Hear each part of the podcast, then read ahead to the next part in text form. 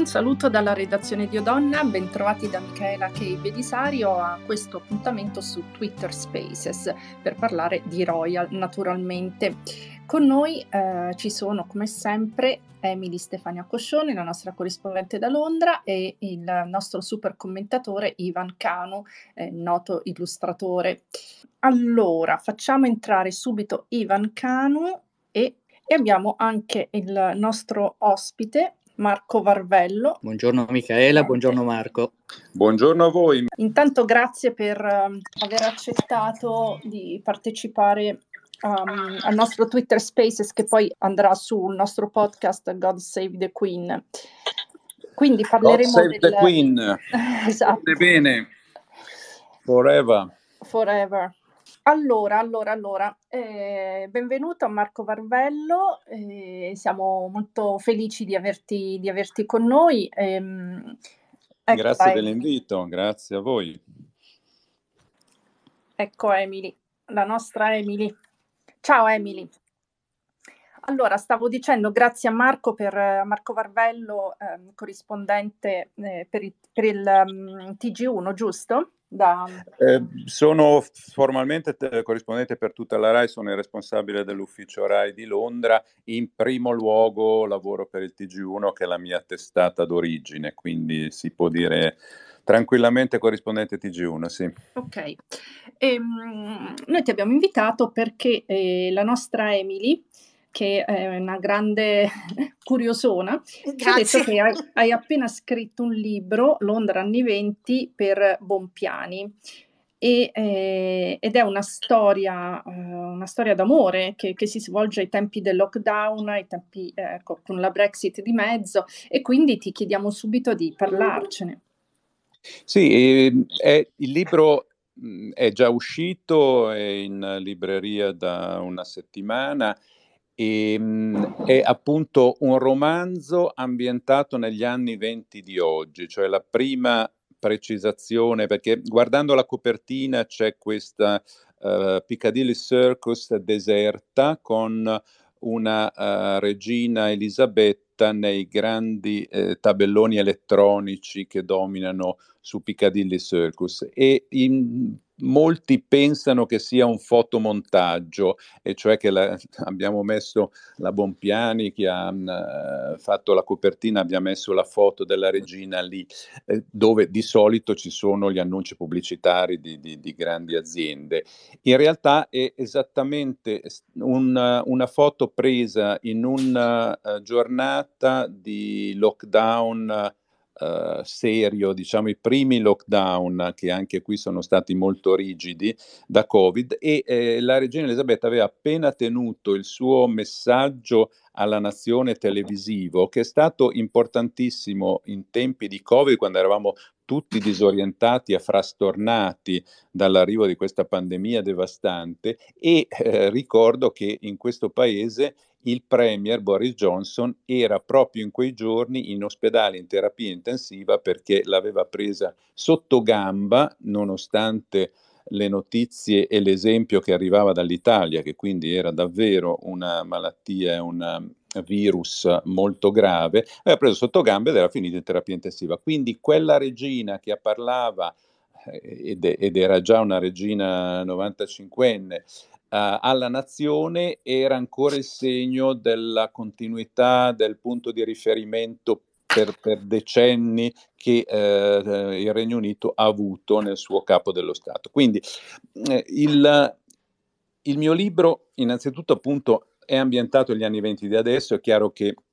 il titolo gioca un po' sull'equivoco, siamo abituati a pensare agli anni venti del Novecento, quelli che abbiamo studiato a scuola, invece siamo già negli anni venti e devo dire non c'è nulla da invidiare purtroppo agli anni venti del secolo scorso in termini di, di grandi crisi, come vediamo anche con l'Ucraina. L'altro, l'altra cosa da uh, sottolineare è che è un romanzo. Io sono un giornalista, racconto quello che succede in, questi, in, in questo paese oltremanica um, da, da, anni e uh, quello è il mio lavoro da giornalista, per raccontare i cambiamenti che stanno avvenendo in questi primi anni degli anni venti, eh, ho preferito una storia di fantasia perché è troppo presto raccontarlo da, da storico, da giornalista, e secondo me perché coglie più profondamente i cambiamenti e quello che sta succedendo. E quindi è una storia d'amore molto improbabile, quasi impossibile in tempi normali, ma appunto questi non sono tempi normali. Infatti sembri quasi profetico eh, a proposito degli anni venti eh, di oggi, esattamente quello che, che, è successo anche un secolo fa, più o meno, i, te- i, tempi di crisi, i venti di crisi che ci sono adesso. Ma guarda, eh, da una parte, allora, il libro eh, l'ho scritto, ehm, la guerra in Ucraina è scoppiata quando ormai era in stampa e quindi ho voluto, perché era doveroso, aggiungere un post, una postfazione in cui eh, almeno eh, riconosco eh, che adesso l'attenzione di tutti è eh, in, in, un'altra direzione, ma in realtà quello che è successo negli ultimi, diciamo, 5-6 anni in, in Gran Bretagna è stato profetico nei fatti, cioè da una parte c'è stata una Brexit che eh, ha riportato indietro le lancette dell'orologio a mezzo secolo fa, quando questo paese era, non era ancora eh, parte dell'Unione Europea, allora la comunità economica europea, poi lo è diventato e adesso si è tornati come mezzo secolo fa che se i nostri figli e nipoti eh, dall'Italia vogliono venire qui a studiare, a lavorare, devono chiedere il visto di lavoro e il visto di studio. Quindi già lì un ritornare al passato come purtroppo questa guerra ucraina ci mostra in maniera tragica, vediamo succedere eh, nella realtà del, delle scene che vedevamo solo nei film sulla seconda guerra mondiale. E il Covid stesso, la, i due protagonisti del mio libro, Allegra e George, molto improbabile il loro incontro perché lei è una giornalista rampante, carrierista, eh, con ovviamente un ottimo background scolastico e familiare, eccetera, eccetera, e lui è un camionista che faceva il tassista prima, poi ha cambiato mestiere perché i tassisti londinesi sono stati messi in crisi dall'arrivo dei vari Uber e eh, degli altri mh, mm, eh, guidatori da, da application. E quindi molto improbabile. Allora perché si buttano uno nelle braccia dell'altro, anche perché e c'è il Covid e quindi eh, la, la pandemia, la malattia, il virus ci hanno ricordato che la vita è fragile, che non sappiamo cosa succederà domani, che siamo tutti soggetti anche a malattie letali, anche alla morte che può essere dietro l'angolo. E anche questo purtroppo è stato profetico di quello che vediamo uh, con la guerra e quindi questo senso di precarietà eh, è anche un po' però la miccia del loro amore, ripeto, che poi soffrirà delle loro differenze. I nodi vengono al pettine, adesso non svelo troppo, ma comunque è chiaro che i nodi vengono al pettine, ma la scintilla è proprio data da un Covid che in un certo modo li, li butta uno nelle braccia dell'altro e li protegge da quelle che sono le convenzioni, il giudizio degli amici, figuriamoci i, i, i giudizi e i commenti degli amici di una giornalista abituata ai salotti londinesi se avessero saputo che eh, era in realtà la sua grande eh, alcova era un, un appartamentino di periferia. Senti Marco, eh, appunto tu um, ormai sei, sei una, un volto conosciutissimo insomma, per quanto riguarda le corrispondenze dalla Gran Bretagna, quindi vogliamo anche farti subito una domanda su, sul giubileo, su, ehm, su, quello che sta succedendo. Ogni giorno ci sono nuove decisioni, annunci, adesso l'ultima del principe Andrea di Harry e Meghan che non potranno salire sul balcone di Buckingham Palace, ma insomma come lo vedi questo giubileo della regina? Sarà probabilmente anche l'ultimo, no? che ovviamente farà eh, un po' eh, il capitolo. no, non mettiamo limiti alla provvidenza, anche se effettivamente eh, adesso la regina Elisabetta ha compiuto giusto poco, pochi giorni fa, il 21 aprile, i 96 anni. È anche vero che sua mamma è arrivata a 102, però insomma, ecco, diciamo che un altro giubileo tra dieci anni è abbastanza improbabile, anche perché come sempre succede per persone di questa, di questa fascia di età, alla morte di uno dei due coniugi, sappiamo che il principe Filippo è mancato l'anno scorso dopo 72 anni di, di, matrimonio, quindi veramente sono stati insieme tutta la vita e lì si è visto il declino uh, fisico della, della sovrana, della regina, che eh, sta veramente mancando eh, tanti appuntamenti pubblici, ha dato forfè in tante occasioni importanti, è stata ricoverata una sera per accertamenti nella consueta clinica Edoardo VII, dove sempre eh, vengono appunto eh, seguiti eh, dal punto di vista medico il, um, i reali. E, e, quindi sicuramente c'è un declino, per cui eh, pensando ai quattro giorni di festeggiamenti che ormai sono imminenti, e cioè dal 2 al 6 di giugno,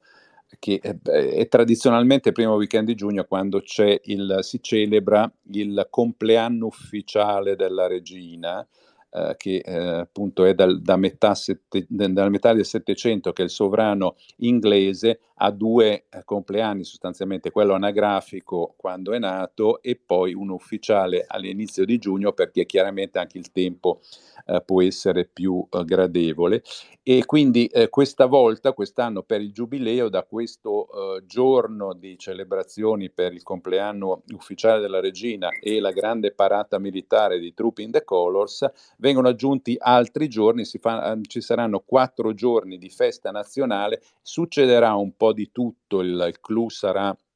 la grande parata, sarà una specie di carnevale di Rio uh, sul Mali, il grande viale di fronte a, a Buckingham Palace la domenica 5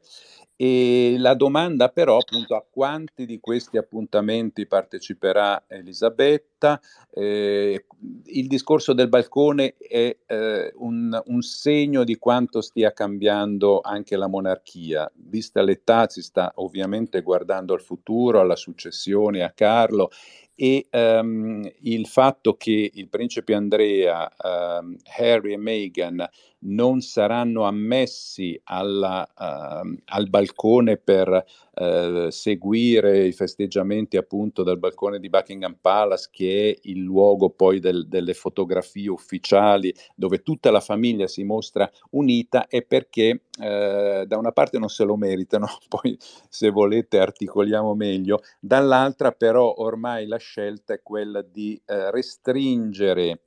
eh, la uh, famiglia reale operativa a, ai uh, membri della famiglia che sono effettivamente um, con incarichi ufficiali. E sappiamo che Andrea per la vicenda dello scandalo Epstein e i mh, presunti abusi sessuali su una uh, allora ragazzina di 17 anni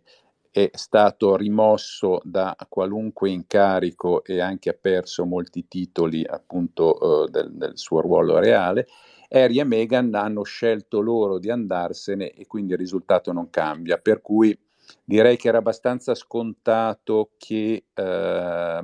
sul balcone non, non sarebbero stati invitati. Questo sana anche un po' un forse errore di valutazione, forse messaggio che la regina ha voluto dare quando Andrea comunque era al suo fianco nella cerimonia a fine marzo di commemorazione proprio del principe Filippo. Lì è stata ehm, giudicata molto negativamente in generale perché Andrea a quel punto aveva già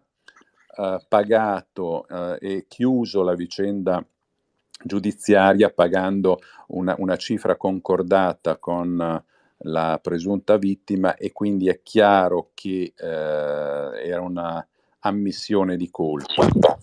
E quindi diciamo che adesso, da adesso in avanti Andrea credo proprio che si vedrà molto poco in giro. Marco, volevo chiederti, volevo farti una domanda. Tu sei a Londra, sei arrivato a Londra per la RAI nel 97, vero? Beh, allora ero, non, non dico ragazzino, ma ero, sì, ero il junior correspondent, ma soprattutto nel 97 sono arrivato a seguire come inviato del TG1 eh, la, il funerale, tutta la settimana che seguì la morte della principessa Diana. La, la, mi ricordo benissimo, era una domenica mattina, io ero in redazione al TG1 agli esteri e questa notizia che, che cominciava a diffondersi alle prime luci dell'alba in Italia e, e fu poi la, la notizia epocale eh, dell'anno e quindi mh, primo aereo con il cameraman eh, siamo arrivati a Londra e, e nella mia ingenuità mi ero portato una valigetta con poche cose perché dicevo vabbè è morta adesso, due o tre giorni ci saranno i funerali, poi se ne torna, si torna a casa. E in realtà è cominciata lì la mia avventura londinese perché la uh, saga della morte della principessa triste, con tutto quello che ne seguì, le, le voci di complotto, le dietrologie, eh, la regina che scende da Balmora, eccetera, eccetera, eh, occupò mesi e mesi di, di cronache e tutto sommato non è ancora conclusa perché ogni tanto la vicenda di Diana ovviamente riemerge. Infatti, eh, quindi hai seguito un po' anche eh, tutti gli anni, diciamo, immediatamente post Diana, no? Um, quindi questi tempi che stiamo vivendo oggi nella Royal Family, secondo te sono um, peggio, sono migliori? Uh, come li vedi? Come anche per, diciamo, riguardo ai cambiamenti di cui abbiamo parlato? Ma io direi che lo scandalo eh, più serio dei tempi, dei nostri tempi, di questi anni, è sicuramente quello eh, di Andrea, perché eh, finire sulle prime pagine di tutti i giornali un membro della famiglia reale ristretta, perché eh, lui è il terzogenito eh, della regina, tra l'altro sempre si dice il più amato, forse perché è stato più discolo Uh, in tempi quando era adolescente e non solo, e, ehm, e, quindi chiaramente è stata una cosa devastante per l'immagine, per fortuna non della monarchia, perché Andrea comunque era, era, non, non, era certo l'erede del trono, adesso eh, man mano che, che William e Kate uh, hanno figli scala nella gerarchia del, della linea ereditaria, quindi quello che fa Andrea è irrilevante a questo punto per uh, la monarchia inglese, ma certo per la famiglia reale questo è stato pesantissimo e anche il modo con cui uh, da una parte ha gestito, vi ricorderete la vergognosa intervista alla BBC che eh, una volta vista in onda non si capiva perché Andrea abbia voluto dare quell'intervista alla BBC in cui dimostrava una totale insensibilità e distanza dalle eh, accuse eh, che gli venivano mosse mm, dall'altro Uh, dall'altra sponda dell'oceano, da, da, Virginia Giuffre, che adesso è una signora 40, quarantenne, ma aveva 17 anni quando loro ebbero diciamo degli incontri intimi e quindi questo è sicuramente lo scandalo più, più grave. Harry e Meghan secondo me sono davvero, poi non, non, si può neanche dire che sia uno scandalo, l'unica cosa sgradevole sono state le accuse uh, di razzismo alla famiglia reale, seppure insomma, abbastanza velate, ma neanche tanto. Questo è stato sgradevole. Per il resto, che, eh, che Harry e la moglie americana abbiano voluto fare le loro scelte, eh, non, qui è stato mh, preso con abbastanza indifferenza. E quindi eh, se il paragone è con uh, la vicenda Diana Carlo non c'è paragone, quindi adesso la regina con le spalle robuste che ha sempre avuto può guardare con abbastanza serenità al, al, suo al futuro dopo di lei perché non soltanto Carlo comunque diventerà re ma al suo fianco ci sarà Camilla sostanzialmente riabilitata da tutti non soltanto dalla regina Elisabetta non soltanto con il matrimonio comunque anche se eh, lei era divorziata, e, ma anche con la benedizione di, di poche, era febbraio quando la regina Elisabetta ha detto, beh spero che diventi regina consorte. Quindi eh, Carlo e Camilla sono in pole position per prendere finalmente, bisogna dire, è, è, è il il principe in attesa da più lungo tempo nella storia inglese, visto che la mamma è la più longeva sul trono, e, e quindi non c'è paragone, cioè la, la, la vicenda di Diana è stata eh, prolungata. In più, eh, a parte Margaret, eh, Carlo e Diana, cioè quel, quel divorzio ancora era un vulnus, una ferita gravissima eh, perché, non, non, perché, Carlo era l'erede del trono, quindi che il futuro capo della Chiesa d'Inghilterra potesse divorziare eh, sembrava ancora un'eresia. Poi i tempi cambiano e succede un po' tutto. Quindi direi che adesso sono tempi più tranquilli per, per la regina e per la monarchia. Marco, eh, proprio per parlare dei tempi tranquilli, è notizia di ieri che la vittoria dello Sinn Féin in, uh, Irla- nelle elezioni irlandesi è una vittoria storica che rimette la palla al centro della riunificazione, non certo a breve, ma possibile, mhm. dell'Irlanda. Questo è nel futuro prossimo dell'ancora regina Elisabetta? Ti ringrazio della domanda perché mi consente di tornare un po' al libro. Perché, esatto, l'ho fatta per quello. eh, ti ringrazio perché nel libro c'è tutto un versante nordirlandese che man mano, il libro è nato sostanzialmente l'anno scorso, man mano che passavano i mesi e poi soprattutto adesso con la guerra in Ucraina dicevo ma in Italia penseranno che io sono un visionario, nel senso che lì dipingo un, nel libro dipingo un, un Nord Irlanda eh, che sono le, le, contee del nord dell'isola d'Irlanda ancora britanniche, eh, un Nord Irlanda che torna sostanzialmente alle tensioni e alle violenze della guerra civile che eh, ci fu in particolare negli anni 70-80 e, sembrava un po' una, una, cosa ideologica da parte mia, un voler far vedere che Brexit aveva delle, eh, delle conseguenze così negative. E in realtà il voto appunto della scorsa settimana eh, amministrativo, ma per il Parlamento locale in Ulster, mostra proprio quello che eh, chi, chi, sta qui lo, lo, sapeva, tranne chi aveva gli, gli, occhiali ideologici del pur di uscire dall'Unione Europea va bene tutto, e cioè una delle conseguenze è proprio che il Regno Unito rischia nel corso degli anni, non certo domani, ci vorrà un po' di tempo, ma rischia di diventare eh, disunito e la Gran Bretagna rischia di diventare una Little England, una piccola Inghilterra assieme al Galles, perché da una parte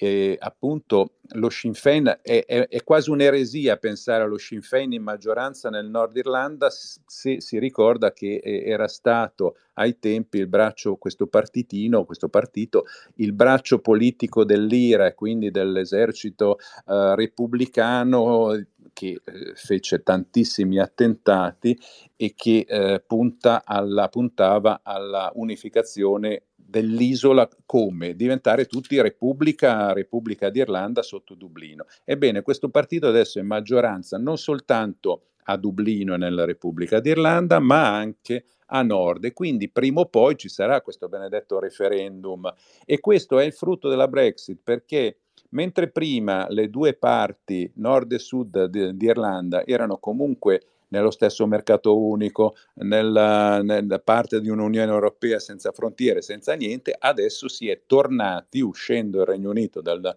dall'Unione Europea, a chiedersi, vabbè, ma allora i controlli doganali, i controlli commerciali, e, e, quindi eh, per quello che dicevo, ritorno al passato. Purtroppo ritorno al passato anche sulla possibilità di tensioni e violenze in Nord Irlanda, in più eh, Little England perché in Scozia anche le ultime, quelle amministrative di qualche giorno fa, hanno dimostrato che il primo partito di, con larghissimo margine è lo Scottish National Party, che è il partito indipendentista scozzese che ogni X anni chiede eh, un referendum per staccarsi eh, da Londra, diventare indipendente e in, eh, ormai anche per tornare nell'Unione Europea. Quindi davvero ci sono delle forze centrifughe che Brexit, la, la, scelta di andarsene dall'Unione Europea, hanno rimesso in moto e vedremo, ripeto, non saranno processi rapidi, ma comunque la direzione è chiarissima. Pensi che una, una pillola velocissima in questo senso, visto che Elisabetta, donna degli anni venti, ha ereditato la ehm, diciamo la, eh, lo spaldamento dell'impero, ma ha potuto governarne una versione, diciamo, democratica nuova eh, nel Commonwealth, che Carlo abbia come eredità quello di dover gestire una nuova formula del post impero britannico, quindi non soltanto mantenere una qualche forma di unità della Gran Bretagna, ma anche contenere le eventuali uscite di na- grandi nazioni come eh, l'Australia, il Canada, dalla diciamo, monarchia eh, britannica, che quindi sia la sua legacy. Sì, sicuramente eh, la, storia, la storia va avanti e sicuramente ci sono cambiamenti come ho detto, all'interno del Regno Unito, ma anche a livello di Commonwealth, che appunto sappiamo è un'organizzazione molto lassa, molto um, leggera, eh, ma che comunque riunisce 54 paesi, eh, praticamente tutti, credo, tranne il Mozambico e Ruanda, ex colonie, ex colonie britanniche, e che però appunto anche lì si stanno, molte cose stanno cambiando, ultime eh, le, la, l'isola di Barbados che ha dichiarato, uh, la, ha proclamato la Repubblica e quindi ha rinunciato ad avere la regina Elisabetta come capo dello Stato, questi l'hanno fatto, ci sono soltanto 15 ormai dai, dai 54 paesi, 15 che mantengono la monarchia come forma istituzionale, quindi la regina come capo dello Stato. Quindi i cambiamenti ci sono e uh, sicuramente eh, Carlo sarà il re di questi cambiamenti molto, molto nei fatti infatti la regina Elisabetta, eh, dopo aver visto appunto con la decolonizzazione finire eh, l'impero britannico eh, e quindi chiaramente era nell'ordine delle cose della storia, quello che credo abbia molto chiaro è di eh, difendere il Regno Unito così com'è, tanto è vero che l'unico momento in cui c'è stata una virgola di interferenza come presa di posizione abbastanza chiara da parte della regina Elisabetta in questioni diciamo di politica è, è stato proprio nel, alla vigilia del referendum l'ultimo referendum sull'indipendenza scozzese quello del 2014 quando la regina ha ricordato in un'occasione ha ricordato che lei eh, appunto è, è salita al trono come regina di un regno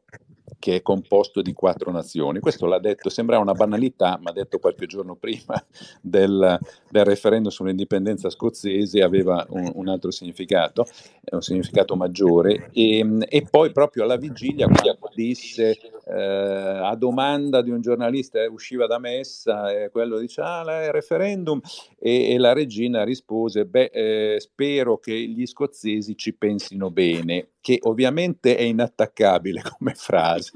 ma era un messaggio chiarissimo. Quindi sarebbe, credo, una, un dolore immenso per, per questa donna um, vedere che uh, qualche parte delle quattro nazioni se ne va. Non credo che siano processi che vedrà lei personalmente per motivi appunto anagrafici. Però... Marco, un'ultimissima domanda, perché sennò poi ti te- teniamo ostaggio. Volevo chiederti a proposito eh, della vittoria del Sean Fenn, ehm, cosa ne pensi di Michelle O'Neill eh, com- come personaggio, come politica e in che modo potrà mettere in scacco davvero Boris Johnson? E quindi ma guardi, il, il, dato è che una giovane donna, una giovane donna molto popolare, in gamba, e conta nella politica di oggi, conta anche, lo sappiamo tantissimo, l'immagine, ma soprattutto l'immagine e la capacità comunicativa, anche la simpatia personale, ma eh, quello che è importante è che con lei eh, si è archiviata completamente la generazione della guerra civile, cioè i Jerry Adams e Martin McGuinness, eh, che erano i leader precedenti, erano stati veramente il braccio politico dell'IRA e quindi in particolare McGuinness eh, erano stati anche coinvolti in, uh, in processi per essere stati tra virgolette fiancheggiatori di chi metteva le bombe. Ecco, con eh, la nuova leadership dello Sinn Féin si, si, volta, si è voltato pagina e eh, il partito può mostrare un volto che è quello di chi dice vabbè adesso guardiamo lasciamo perdere il passato abbiamo abbiamo avuto i nostri, i nostri scontri eh, storici, ma quello appartiene ad una storia che vogliamo dimenticare. Adesso qual è la situazione? Che forse ci conviene eh, essere uniti in una Repubblica d'Irlanda che fa parte dell'Unione Europea. Ecco, il successo dello Sinn Féin anche al nord eh, mostra che man mano molti... Mh, eh, cittadini dell'Ulster britannico cominciano a pensare in questo modo lasciando un po' da parte le appartenenze, che vuol dire essere cattolici piuttosto che protestanti, essere filobritannici piuttosto che repubblicani, eh, piuttosto che filomonarchici. Ecco, questo è il volto nuovo e eh, la politica de- in Irlanda sta davvero andando in una direzione che prima si poteva soltanto dire sì, vabbè, chissà quando. Adesso in realtà le premesse ci sono. Bene, bene. Allora, senti Marco, ti ringraziamo per essere stati con noi, per essere stato con noi e in bocca al lupo per, per il tuo libro che eh, leggeremo. Libro e... Londra anni 20, mi raccomando. Londra editore, anni 20 per editore Bompiani. Bompiani. Ma dove hai trovato sia... il tempo per scrivere, che sei sempre questa è, una, questa è una buona domanda a cui c'è una risposta abbastanza logica, e cioè il lockdown. Ah, ecco, il lockdown. Il lockdown che ci ha impedito di fare, a parte che con lo smart working credo tutti noi giornalisti abbiamo continuato a fare il nostro lavoro, anzi forse più busy, più, più impegnati di prima, però sicuramente il lockdown ci ha tagliato totalmente fuori dalla vita sociale e dalla, da, da, da tante altre attività